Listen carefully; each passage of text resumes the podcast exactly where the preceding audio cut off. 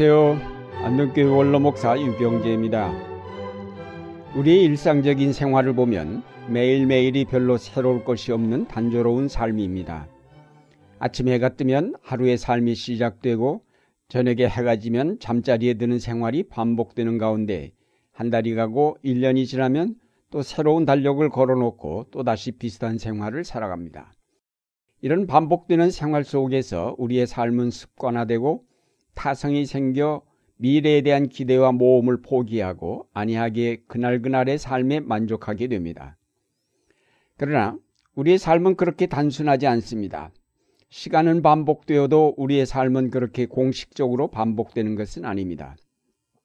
오늘 편안한 삶을 지냈다고 해서 내일도 그러리라고 기대할 수 없습니다. 그래서 사람들은 미래에 대해서 불안을 느낍니다. 그리스도인들의 신앙생활도 마찬가지입니다. 매주일 정해진 시간에 정해진 순서에 따라 예배를 드립니다. 설교는 다르지만 그것도 몇 년 같은 목사에게서 계속 들으면 그 설교가 그 설교 같습니다. 이렇게 반복되는 예배에 몇 년 참석하다 보면 신앙생활이란 별것 아니로구나 하는 생각이 들고 거기에 습관과 타성이 생기게 됩니다. 교회가 매년 표를 정하고 새로운 선교 정책을 세운다고 하지만 전해나 별로 다를 것이 없는 일들입니다. 결국 교회 생활이란 이미 규격화된 것입니다. 이미 틀이 짜인 것입니다. 또 이렇게 틀이 짜인 교회라야 성장하는 교회가 되었다고 합니다. 이런 교회 생활을 반복하다 보면 우리의 신앙도 틀이 짜이게 마련입니다. 공식화됩니다. 일단 이렇게 틀이 짜이면 별로 어려울 것이 없습니다. 그 틀을 따라가기만 하면 되니까요. 이렇게 틀이 짜인 교회에서는 전혀 예상치 아니하였던 새로운 사건에 대해서는 관심을 가지려 하지 않습니다. 그런 일에 대해서는 달갑지 않게 생각합니다. 특히 요즘 우리 사회에서 일어난 여러 문제들에 대해서 교회는 침묵하거나 외면하거나 혹은 교회와 정치는 분리되어야 한다는 핑계를 대며 사회 참여를 정죄하기도 합니다. 그러면서 교회는 옛 신앙의 틀을 고집하며 보수화되어 갑니다. 그러나 과연 이것이 올바른 신앙의 생활일까요? 신앙의 본질이 과연 이런 것일까요? 과연 신앙이 공식화될 수 있는 것일까요? 하나님께서 이스라엘 백성을 이집트에서 구원하셔서 약속의 땅 가나안으로 인도하실 때 그들의 삶은 매일같이 새롭고 놀라운 체험의 연속이었습니다.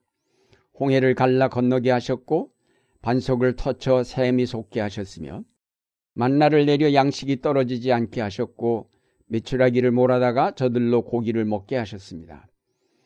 그러나 이스라엘 백성은 이렇게 날마다 새롭게 그들 앞에 역사하시는 하나님을 믿고 의지하는 대신에 이집트로 돌아가기를 바랐습니다. 그들은 불안정한 광야보다는 공식화된 이집트의 삶이 훨씬 더 안정된 삶이며 좋다고 생각했기 때문입니다. 틀에 갇혀 살던 이스라엘 백성이 갑자기 해방된 자유의 삶을 맞이하였을 때 오히려 불안을 느꼈던 것입니다. 저들은 항상 저들 앞에 새로운 길을 여시는 하나님을 신뢰하고 따랐어야 했는데 저희는 계속하여 하나님께 범죄하여 황야에서 지존자를 배반하였던 것입니다. 이스라엘 백성은 살아계신 야훼 하나님을 섬김에 있어서도 이집트에서 하던 대로 하나님을 금송아지 형상으로 만들어 거기에 예배하였습니다. 하나님을 규격화하려 하였습니다. 그러나 야훼 하나님은 살아계신 하나님으로 어떤 형상으로도 담을 수 없는 분입니다. 하나님은 전혀 예측할 수 없는 분이며 교리화될 수 없는 분입니다. 하나님은 미래의 기대 속에서만 만날 수 있는 분이지 과거의 경험 속에서 만나지는 분이 아닙니다. 하나님은 과거의 경험에 의지하지 않고 하나님께서 열어 보이시는 미래에 대하여 항상 기대를 갖도록 우리를 부르십니다. 민수기에 보면 모세가 반석을 두 번 쳐서 샘을 터지게 한 사건이 있습니다. 이때 하나님께서 즉각 모세에게 말씀하셨습니다. 너희가 나를 믿지 아니하고 이스라엘 자손의 목전에 나의 거룩함을 나타내지 아니한 거로 너희는 이 총회를 내가 그들에게 준 땅으로 인도하여 드리지 못하리라. 하나님께서 반석을 치면 물이 나게 하셨다는 과거의 사실에 의지하여 모세와 아론은 기도도 하지 아니하고 반석을 두 번 내리쳤습니다. 하나님의 능력은 결코 공식화될 수 없는 것임을 저들은 잠시 잊었던 것입니다. 하나님은 결코 자동 판매기와 같은 분이 아닙니다. 항상 새롭게 만나야 할 뿐입니다. 예수님께서 오셨을 때 바리새인들의 신앙은 율법 속에 고정되어 있었습니다. 그들은 너무 고집스럽게 그 율법에 집착함으로 하나님의 새로운 역사를 전혀 깨닫지 못하였습니다. 하나님의 아들이 육신을 입어 그들 가운데 오셨는데도 그들은 율법의 잣대로만 판단하여 그를 십자가에 못 박았습니다.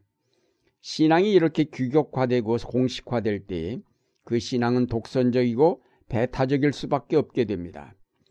그래서 하나님을 믿으면서도 하나님의 아들을 십자가에 못 박는 모순된 일을 저지르게 됩니다. 우리 한국교회는 처음 100년 동안은 조직 신학적인 훈련을 받아왔습니다. 그것은 불가피한 것이었습니다.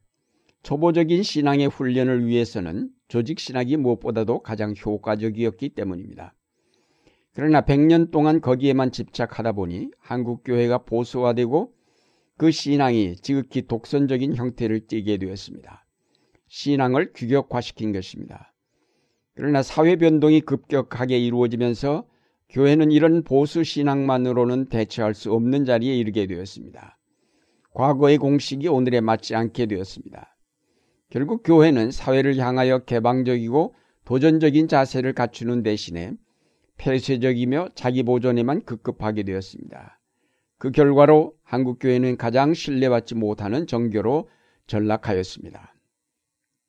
하나님의 구원 역사는 역동적입니다. 역동적이란 말은 정해진 틀이 없이 마구 변화되어 간다는 말입니다. 하나님의 역사는 마치 큰 강의 흐름과 같다고 하겠습니다. 좁은 계곡을 흐를 때는 소용돌이쳐 급하게 흐르고 낭떠러지를 만나면 폭포가 되어 떨어지고 그런가 하면 넓은 곳에 이르러서는 흐르는 듯 머무는 듯 유유히 흘러갑니다. 마침내 그 강은 흘러 그 깊이를 알 수 없는 바다에 이르게 됩니다. 오늘 우리가 이런 하나님의 역사를 따라 산다는 것은 아무도 가보지 아니한 거대한 강 상류에 조그마한 배 한 척을 띄우는 것과 같습니다. 그 변화가 무쌍하고 그 길이 정함이 없어 불안하며 위험하기 짝이 없고 용기와 확신이 없이는 그 배를 저어갈 수 없습니다. 그러나 한 가지 분명한 것은 그 물길만 잘 따라가면 바다에 도달한다는 사실입니다. 그러므로 하나님을 믿고 우리가 신앙을 가진다는 것은 새로운 신비의 세계를 탐험하는 것과 같습니다. 위험과 고통이 따르는가 하면 거기에 전혀 알지 못하였던 새로운 신비의 세계를 경험하게 됩니다. 강상류의 경험과 하류에서의 경험이 전혀 다른 것처럼 하나님의 역사는 따라갈수록 더욱 신비롭고 더욱 새롭습니다. 강의 흐름을 규격화시킬 수 없는 것처럼 하나님의 구원 역사도 어떤 공식을 따라 이루어지는 것이 아닙니다. 그러기에 우리는 언제나 새로운 기대를 가지고 신앙의 배를 저어 앞으로 나아가야 할 것입니다. 우리가 성경을 보거나 기도를 하거나 예배를 드릴 때 어떤 때는 캄캄하고 답답하며 안타까운 때도 있을 것입니다. 그러나 낙심하지 말고 열심히 노를 젓듯 계속하면 환히 트인 넓은 세계로 인도될 것입니다. 빌립보서에 주 안에서 항상 기뻐하며 감사함으로 모든 것을 주께 아뢰라고 하였습니다. 그러면 하나님께서 우리의 마음과 생각을 지키신다고 하였습니다. 역사의 흐름을 주관하시는 하나님께 우리 자신을 맡길 때 하나님께서 친히 우리의 길을 인도하시는 것입니다. 사랑하는 여러분, 우리 신앙의 삶은 날마다 새로운 모험임을 기억합시다. 안이하게 머물러서는 안 됩니다. 항상 하나님께서 우리에게 새롭게 열어 보이시는 미래의 세계에 대하여 기대를 가지고 탐험해 나가야 하겠습니다. 과거에 집착하지 마시기 바랍니다. 미래는 언제나 새로운 것입니다.